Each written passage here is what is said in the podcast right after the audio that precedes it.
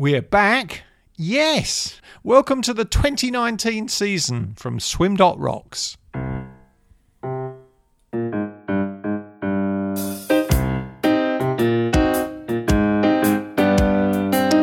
Okay, I'll put my slightly more sensible voice on now. Um, welcome to Swim Rocks.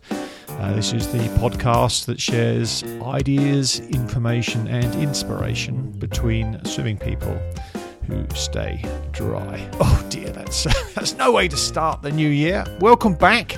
As you've noticed, we took a bit of a break over Christmas and New Year and trust that you were able to do the same. Got a really exciting episode for you today. We're talking to the president of a swim club that's 113 years old. Yes, you heard that correct. That's 113.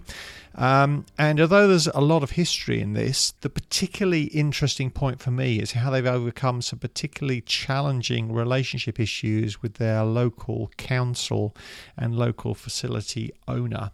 And I know a lot of us don't um, have direct control over the water that we swim in, so I think there's some lessons in that for all of us. But hey, before we get into that, I just wanted to thank you for all of your support. Um, we're now on to episode 29, which is just, just amazing. Um, since we launched in April at Nationals at Sydney Olympic Park Aquatic Centre, we've been downloaded over five and a half thousand times and our most popular episodes are clocking in over 400 unique downloads individually. And for a uh, niche uh, podcast like this, I think that's uh, that's absolutely amazing. Also, wanted to thank you for all of your feedback. Um, what I've discovered, to be honest, is you don't like writing to me. Um, a lot of people, when they see me around pools or around about, will have a word and say what they're enjoying and say what they're not enjoying and give me some good feedback. And to be honest, the uh, the developmental feedback is good uh, and really helpful because it allows me to change a few things and also line up a few different guests. But uh, do please free feel free to email me as well. The email address is very easy to remember. It's ben at swim.rocks, ben at swim.rocks, because uh, my name is Ben Ramsden and I'm the host of this podcast. So I've been busy lining up a whole bunch of interesting episodes over the next few weeks, but we're going to kick off with Matt Paterson, who is president of Manly Swim Club in New South Wales. Now, Manly, I think, is uh, pretty well known around the world for being a sort of major uh, seaside town. Um, it's also got a wonderful and rich swimming history, as we'll hear. Um, but the particular reason I wanted to talk to him was not just about Manly's history, but they got themselves in a bit of an issue with their local council recently. Um, and uh, they've been able to work through that and come out the other side of that in a really much better place. So I'd really like to share the story to um, to see how that may help others of us in the swimming community. Now, Matt is currently the president, as I say, and I started off hearing from him about his history with Manly. It was from a young age, and I first joined Manly Swimming Club back in 1984. Um, and there was a sort of a 10 year hiatus there from uh, you know when I started work and to when I sort of had kids and then you know went back down there. So I've been swimming pretty much all my life um, you know because my, my parents basically chucked me in the water and I was a terrible a terrible child and I have vivid memories of of running away and locking myself in the car so I didn't go swimming. Um, so but once they got they got me going, um, I sort of didn't stop, and it's sort of something that I've loved. And I think now, as an adult and as a parent, I see it really important to put back in to swimming what I got out of it. It's fantastic. And you're president of Manly Swim Club currently. Uh, how how did you end up in that position? Uh, well, I've been vice president, I think, for probably the last six or seven years, um, and been doing that, and pretty much. Um, our constitution has that we must rotate our presidents every every three years. So uh, the the former our previous president Chris Hatch, he's just done his his three years, and um, I thought, well, I'll take over now because it's actually also quite an exciting time uh, with some changes that have gone on around the around the club and around the local community. Yeah, I'm really keen to talk to you about those those uh, changes and the exciting times you're going through. But um, before we get on to that, can you tell us a bit about the history of Manly Swimming Club? Because I think it's uh, it goes back quite a long time. Yes, Manly Swimming Club was established back in 1905, so we're into our 113th season. And I think that places us at probably maybe one of the one of the oldest clubs in the state, if not the country. I'm not. I know that the Manly Ladies are also of a similar age, but I'm not sure about any other clubs throughout the state and the country. And the club has a very, very rich history. I mean, I'll throw throwing names at you like John Devitt um, and also Andrew Boy Charlton. Um, you know, to, to go back into that golden era of swimming, uh, Frank O'Neill, uh, all these guys uh, all all competed and were members of the Manly Swimming Club. And then we go into sort of more recent history where we had the likes of Brooke Hanson. Uh, we also had Elka Graham or Elka Whalan, as she is, is known now, who all started their craft at Manly. So, you know, and that's just a, a snapshot uh, with things like that. And you go into other other style of swimmers, and the likes of John Coorey, who swam the English Channel. Um, you know, he was he was also a, um, a member and is a, and also life member of the of the club. Um, so there's all those sorts of things. And I was actually speaking with John Devitt one day, and uh, he also told me that Sir Roden Cutler, who was a World War II, um, yeah, World War II veteran, and also I think the one of the longest serving um, governor New South Wales governors, I think it was, um, in longer serving. He also was a member of the swimming club, um, and I mean most of us probably only who know the M7 and M4 junction there, where it's got the it says the Cutler interchange. You just see it as a name, but I thought, oh, I better do some reading onto him, and he was quite an accomplished swimmer. Um, but he also he got um, I think the Victoria Cross for bravery in relation to he was doing what he was doing in World War II was trying to run a communications line, and he got he was shot, and he ended up losing his leg because of it. Um, but he laid there for 26 hours until he was rescued, and then was brought and then was brought back. So you know it's such an interesting history. Um, you know for people that are high-profile swimmers, but not only you've got sort of high-profile people in the community that um, that have done things, and there's also uh, um, you know, a book that John Devitt co-wrote in relation to Cecil Healy, who was a medalist in the Stockholm Olympic Games, and he is the only gold medalist uh, that was killed during the war, the only Olympic gold medalist. So all these all these things, and these, these are the things that I've just learned over the years, and there's so much more history that you know digging around we could we could probably find out, but it's just been really interesting listening to those types of people and the stories that they've got to say. Wow, that's absolutely fascinating. Uh, 113th season. That's just that's just incredible. I yeah. think we could probably talk about this all day, but we better not. Um, you've, you've, talked about people. Just tell us a bit about facilities, because I guess um, I guess 113 years ago you didn't have a sort of uh, 50 meter chlorinated um, Olympic uh, Olympic pool at your disposal.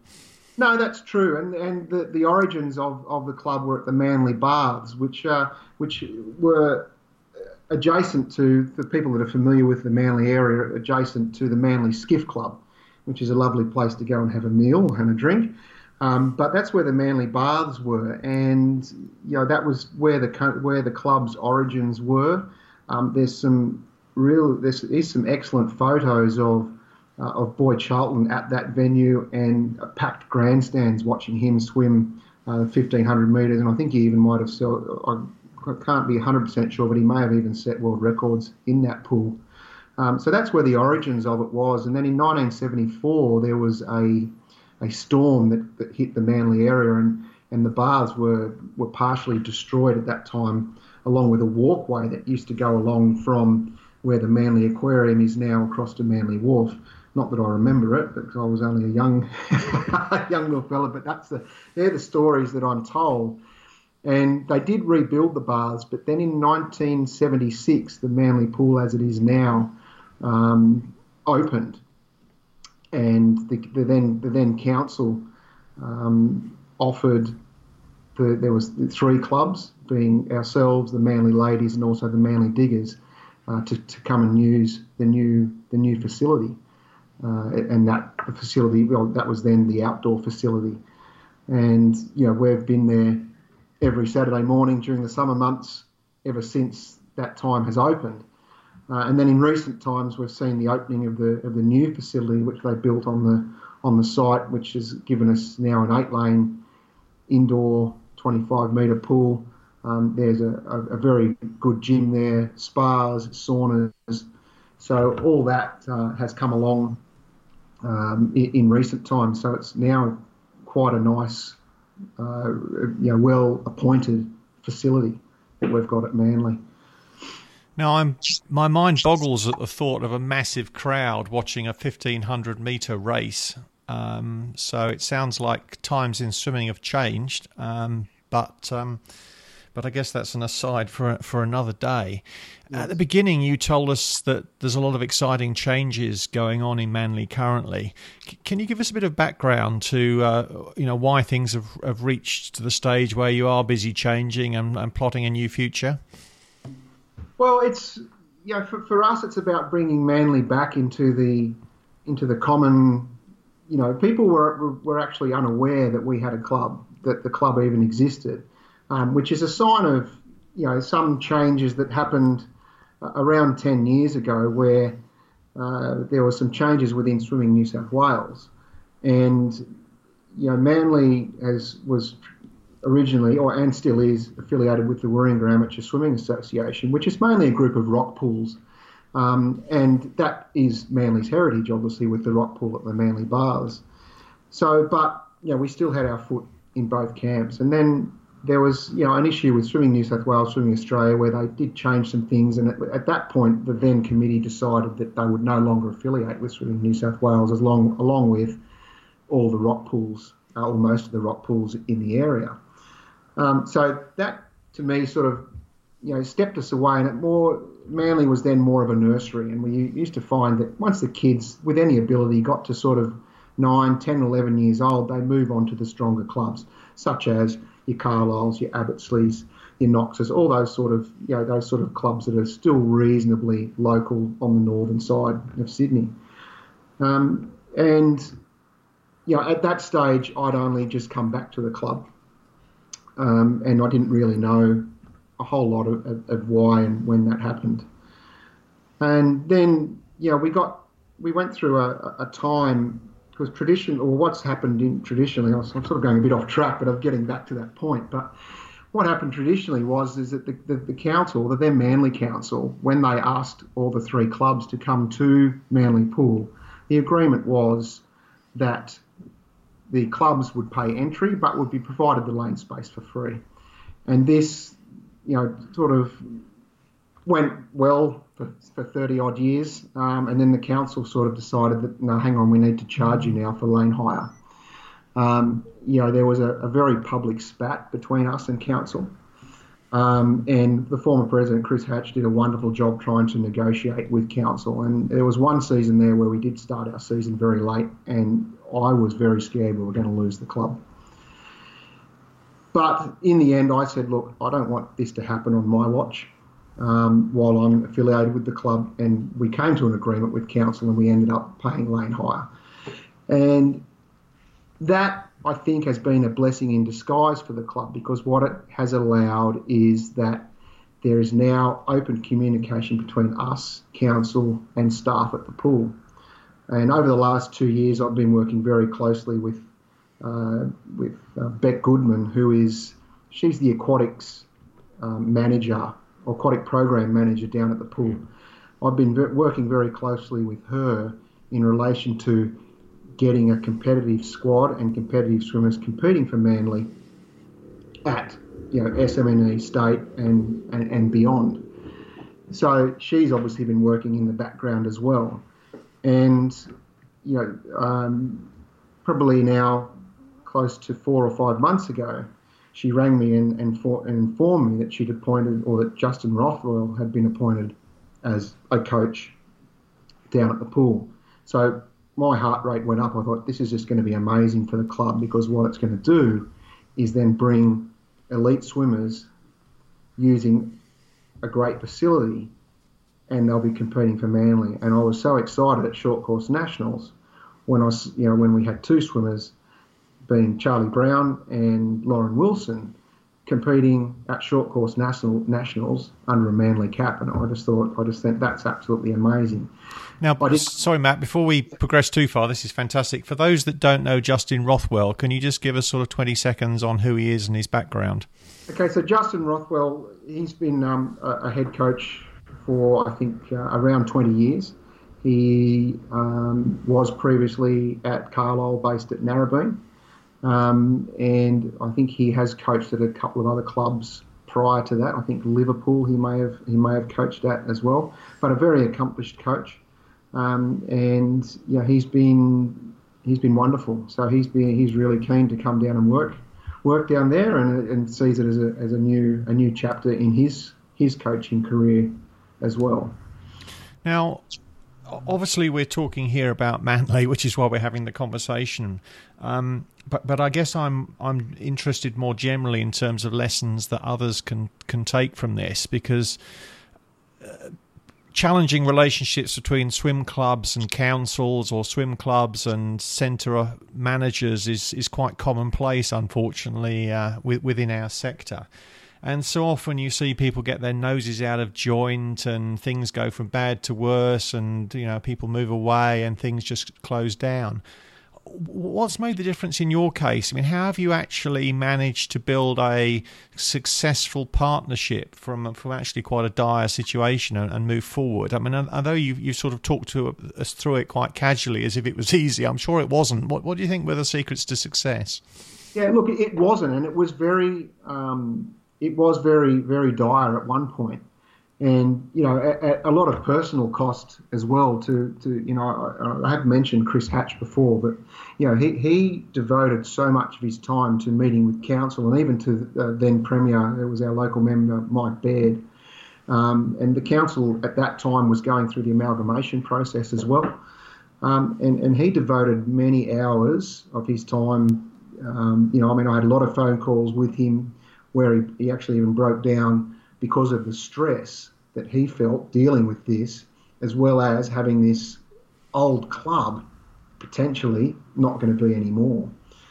And there were some of our members and some of our life members um, who were really adamant that no, we should not be paying. We should not be paying, uh, and that was their line, and they were happy to, to stand to stand their ground in relation to that. I guess my my view was a, a little bit more passive um, and said, well, you know, let's let, let's go down this path um, where we can where we will we'll pay it. We'll pay our user pays. We did negotiate a different uh, agreement to to others, um, you know, and council eventually sort of saw the light a little bit, you know, because they were putting us in the same basket as schools and, and, and other community like entities. And we're saying, well, look, hang on a minute, we're, we're a not for profit you know, where every every cent we make is reinvested into the swimmers. Whereas schools, they have a budget and they've got state government backing. So why, you know, why is there that disconnect to what we're being charged to what to what they're being charged? So council eventually came to the party. We had some good councillors on board as well, which were very supportive of the club. Um, so we've we've formed relationships with that. And also previously, I did mention Beck Goodman, and she um, has been fantastic. She's so enthusiastic about the program, about making the program work, and also about working in with the club so that where there's mutual benefit. So the benefit is that she refers swimmers to the club, and then we in turn encourage our, our members to be involved in the program run at the pool. So it's it's it's been a long time going, and it you know to be honest, it's happened a lot quicker than what I thought. Um, I my vision of what was going to happen is it would be a, quite a slow process, in that the council would more than likely appoint quite a green coach, um, you know maybe a young coach who's trying to trying to you know get get his or her foot in the world, and that would be a, grad, a gradual build so that our swimmers that we've got that are eight, nine, and ten at the moment that are involved in the program at the pool would stay in the program and they would eventually filter through to the club and through through to competing. But with Justin coming, and then obviously his swimmers are very loyal to him, or they're happy with him. They've followed him across to Manly. So what that has now made is that we now have, you know, almost instant state and and national level swimmers.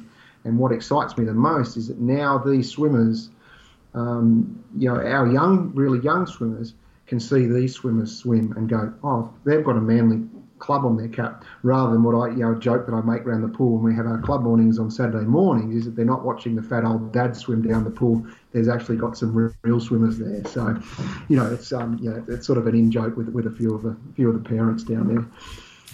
Very nice.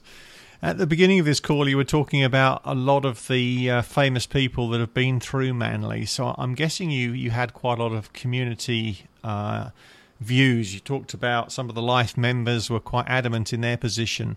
How are you able to use the local community to uh, encourage the council to, to make the decisions in your favour?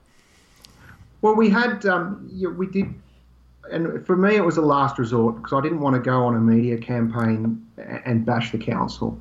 For me, it was a last resort, and this guy, we're backed into a corner. What else can we do? So there was one day where I think I had a conversation with five Olympians in one day. So, which you know, I think that's pretty cool. So, you know, I spoke, I spoke to John Devitt, I spoke to Debbie Watson, who was the captain of the Australian water polo team that won the gold medal at the Sydney uh, Sydney Olympics. Uh, I spoke to Elka Whalan. I had um, spoke to Brooke Hanson.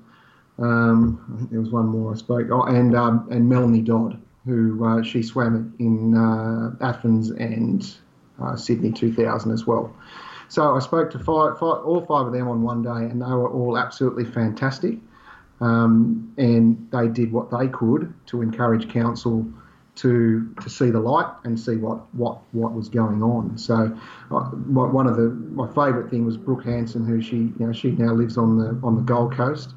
Uh, and she was said, look, if there's going to be some sort of protest, I'll be on the first plane down and I'll be there on the front door. So that's that's the, the level of, of loyalty that they have, that all of them have to to this club, uh, and that and what they're willing to do. Um, you know, there was a picture of Debbie Watson on the front of the Manly Daily, you know, expressing her disappointment. So all these high-profile people were more than happy to come and help clubs that had supported them at some stage during their career or their children. So it was, it was just absolutely fantastic. And, you know, as I said, to have that conversation with those five people on one particular day was uh, was amazing. And you know, John Devitt is is a man with a whole lot of knowledge, uh, and you know, I could speak to him all day. Now, I'm thinking about any advice that you would have to other clubs who have, uh, you know, relationship challenges with their with their governing bodies, be it in the council or the uh, the local facilities uh, operator. I doubt whether every club has got five Olympians that you can you can pick up the phone to, but but generally you've you, have you have talked about lots of other tactics. Can you just share your thoughts about what advice you may have for others? Uh, I think it's also to try and make a, a relationship with local councillors. Um, I think that's important because a lot of them, yeah, they may have expertise in some areas, but they haven't been exposed to swimming per se. So um, I was able to communicate with a few, a, a few of them. I was lucky because I got advice because one of the new councillors, he's a former president of the club, so that was an advantage that we had. But you know, he, he was also very careful in taking a backward step because he didn't want to ruin any chance with the club due to a perceived possible conflict of interest. So he stepped back and he let a couple of the others sort of run with it, and they were really, you know, quite supportive in, you know, in getting us back on track, uh, but also helping us out. So I think the best bit of advice is that, you know, you don't want to be too aggressive. Um, you know, there's got to be there's got to be a happy medium uh, and to try and and speak to those councils and get them on board and invite them down and show them what you actually do. Because that's the thing is a lot of these people they don't know what you what you actually do and what the club does for the for the community. So that's probably the best bit of advice I can be give is just to try and get them on side. Um, you know and then generally you'll find management within the pool will eventually come on side as well. I mean, I've been very lucky that, as I said, with Beck Goodman before, she's been absolutely fantastic and very proactive, uh, and she's been more on the club side in you know bordering on harassment almost of the management to get to get this over the line. So she's very um, she's very tenacious in what she does, and I've been very lucky to have her on board. If I didn't have someone as keen as she was, I don't know if it would have been this transition would have been as successful as it was. So I, I've been blessed that I've formed relationships with people, but I've also had people that I've known in you know that have been willing to work uh, with the club to get the club up, but also in, in turn they can see the benefit it is for one the community and also for the program that's being run down at the pool.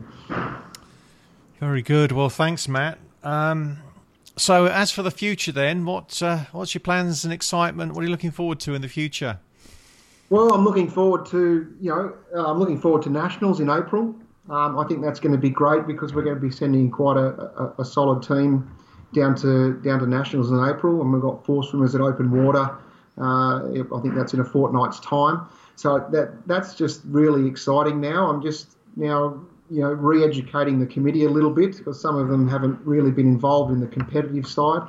So getting them all on board so that I don't have to do as much of the work that I've been doing over the last little time. But you know, it's it's just I'm hoping now it's just exciting just to watch watch what happens, and I'm really excited about the young kids coming through. They're going to idolise you know some of the some of the older the older kids. Uh, so that they watch these kids swim and they stay in the program and they stay with Manly uh, you know, into their late teens and early 20s rather than us losing them at, at, at, sort of 8, 9 and 10. And that's what really excites me is, to, is that they're all training, they're all training down here and that there's a thirst for it locally. So you're basically saying you're aspiring to then become fat old dads then, are you, in uh, 30 years' time?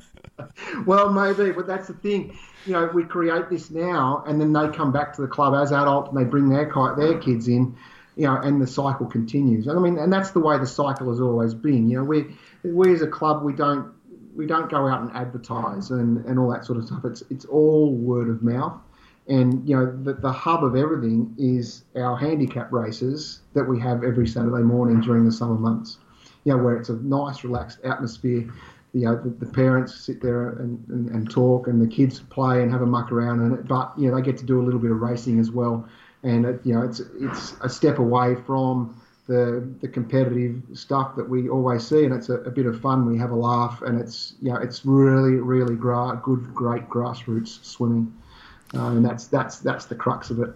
Look, joking aside, I, I, think it's a really important point you make. I've, one thing I've seen in a lot of surf clubs on the northern beaches is, you know, through the Nipper programs, that you know, there's lots of kids with their immediate parents involved, uh, sort of in the sort of eight nines up to sort of 12, 13, 14, maybe a bit older. And like you talked about yourself, a bit of a hiatus as people go off and do other things, and then they start drifting back as as parents in late 20s, 30s, 40s. So it's uh, it's it's a full lifetime of community around a, a really good uh, institution like a, a swim club or a surf club. Yeah, that's right. And you know, it's funny that a lot of the people that I swam with in in, in the squads at Manly uh, back in the 80s and 90s, they've all come back. So, you know, a couple of the people on the committee I've known since I was, you know, almost since I was in, in Learn to Swim. So, you know, the, the, the cycle does work, and, you know, there's so many people that come back to the club. Um, you know, because they go, well, that was, I remember that being being fun when we were kids and we, we had a great time. Um, so I'm just hoping now that the kids stay longer and you know, we the even you know we even had a couple of the older kids come down the other weekend and do do a couple of, of, the races, and you know it was just great for the for the young ones to see to see them swim. Because obviously you know with with the likes of those elite swimmers they don't they can't get to club all, you know on a Saturday morning all the time because of you know all that period well before Christmas. It was so busy with meets just about every weekend. So you know there, there's things things like that. But you know in saying that to try and keep that I, I did organise a meet back on the 18th of November, which is the first time it's been run, something like that's been run at Manly for a very long time. And the, the success of that was was quite humbling. It actually exceeded any expectations I thought that would that would happen. With you know we ran a twilight meet, and we had 220 swimmers there with in over a thousand individual entries, which just absolutely blew my mind. Um, you know, but then we get you know, little quirky things that happen on that night. You know, when when nightfall came, we've got ducks landing in the pool, and we've got kids racing, and the, and the ducks swimming up the pool in front of the kids. You know, quite quite fun things like that, which you get in an outdoor pool where you don't necessarily get at Homebush, but or, or those those indoor facilities. So, you know, that was that that showed me that there's a thirst for this in the local community um, but and beyond because there were there were 18 clubs represented at that meet, which just it just absolutely blew my mind that that that, that, that could happen, and it happened at Manly. So it's sort of you know a big been a big learning curve for me as well. Now, before we let you go, are you ready to move on to the quick fire round of questions? Rightio. What's been the most useful piece of advice or equipment in your swimming career? Advice or equipment. What about equipment that I didn't like? I remember my coach, he, he, he used to give us these um, things called drag bags, which I would describe as a windsock. And they'd tie it to your waist and you'd go swimming. And, it, you know, you'd know if you were being lippy or something to the coach that you'd cop that, um, you'd cop the drag bag for 200 metres butterfly or something like that. So maybe when the coach tells you to do something, you just do it rather than giving a, a smart aleck reply might be a good bit of advice. If you were to officiate at a state meet, uh, the lucky door prize is a bottle of wine or box of chocolates. Which would you take? Well, it'd have to be chocolates because I don't drink, so that makes that question quite easy. What, if anything, would you do differently if you had your swimming career again? Um, I don't know. I'm really happy with my with what, what I what I did in swimming. I, I you know I I look back on it fondly, and it was quite quite enjoyable. So I don't know if I'd actually change change anything. I'm quite yeah, I'm really quite happy with, with how everything how everything has gone. You know, I didn't uh, didn't get to any great heights, but you know, I still enjoyed what I do and, and enjoy putting back in. That's great, and you're still very heavily involved. I think that's the yes. greatest proof of that. Yes. What's your 50 meters freestyle personal best time? Uh, I did hop into the 26s. So a point what, I don't know, but I know, we remember it was 26 something. And what is it today? Uh, I, I did a 28 2 on the weekend. Oh, very good. So very not, good. Not, not, too, not too bad for an old fella. and what's been your most exciting swimming moment? I think my most exciting swimming moment would be watching my daughter swim um, and watching her develop and watching her qualify. You know, she probably had her best season this season, and she qualified uh, for I think five individual events at state, which is something that she's really been driven to do. And to see her actually do that was um, was was the highlight for me. Well, Matt Paterson, thank you ever so much for your time today. Uh, fascinating and wonderful to uh, for you to share your experience with us. Thank you. Great, thanks, Ben. Well, I don't know about you, but during that conversation, it made me think about the way that we in our club interact with the local community. And um, frankly, I don't think we've ever made contact with uh, some of our key, key stakeholders like the local MP or local councillors. And um, just learning from Matt, they didn't. Sounds like they didn't really do it until they had their back against the wall. Uh, so it sounds like one of those important but not urgent things to do. So uh, maybe that's something that uh, we should all be considering putting on our to do list for our local clubs. I know um, councillors that I know uh, actually don't really like dealing with rates, rubbish, and roads. they say is the key things they have to deal with most of the time. Uh, swimming clubs are swimming's a pretty healthy sport. It's a clean sport. It's associated with success, and and councillors and politicians like being uh, involved and associated with things like that. So probably a good opportunity to to reach out. Well, that's it for this week. Thanks again for joining us for this first episode of 2019. Matt uh, shared with me some lovely photos of some of the history of Manly and some really interesting stuff. So I think what I'll probably do is to post those on our Facebook page, which is uh, swim.rocks so you can check them out there. And also, if you want to make a comment or give me some feedback, then you can do it there as well. Until next time, do please stay dry.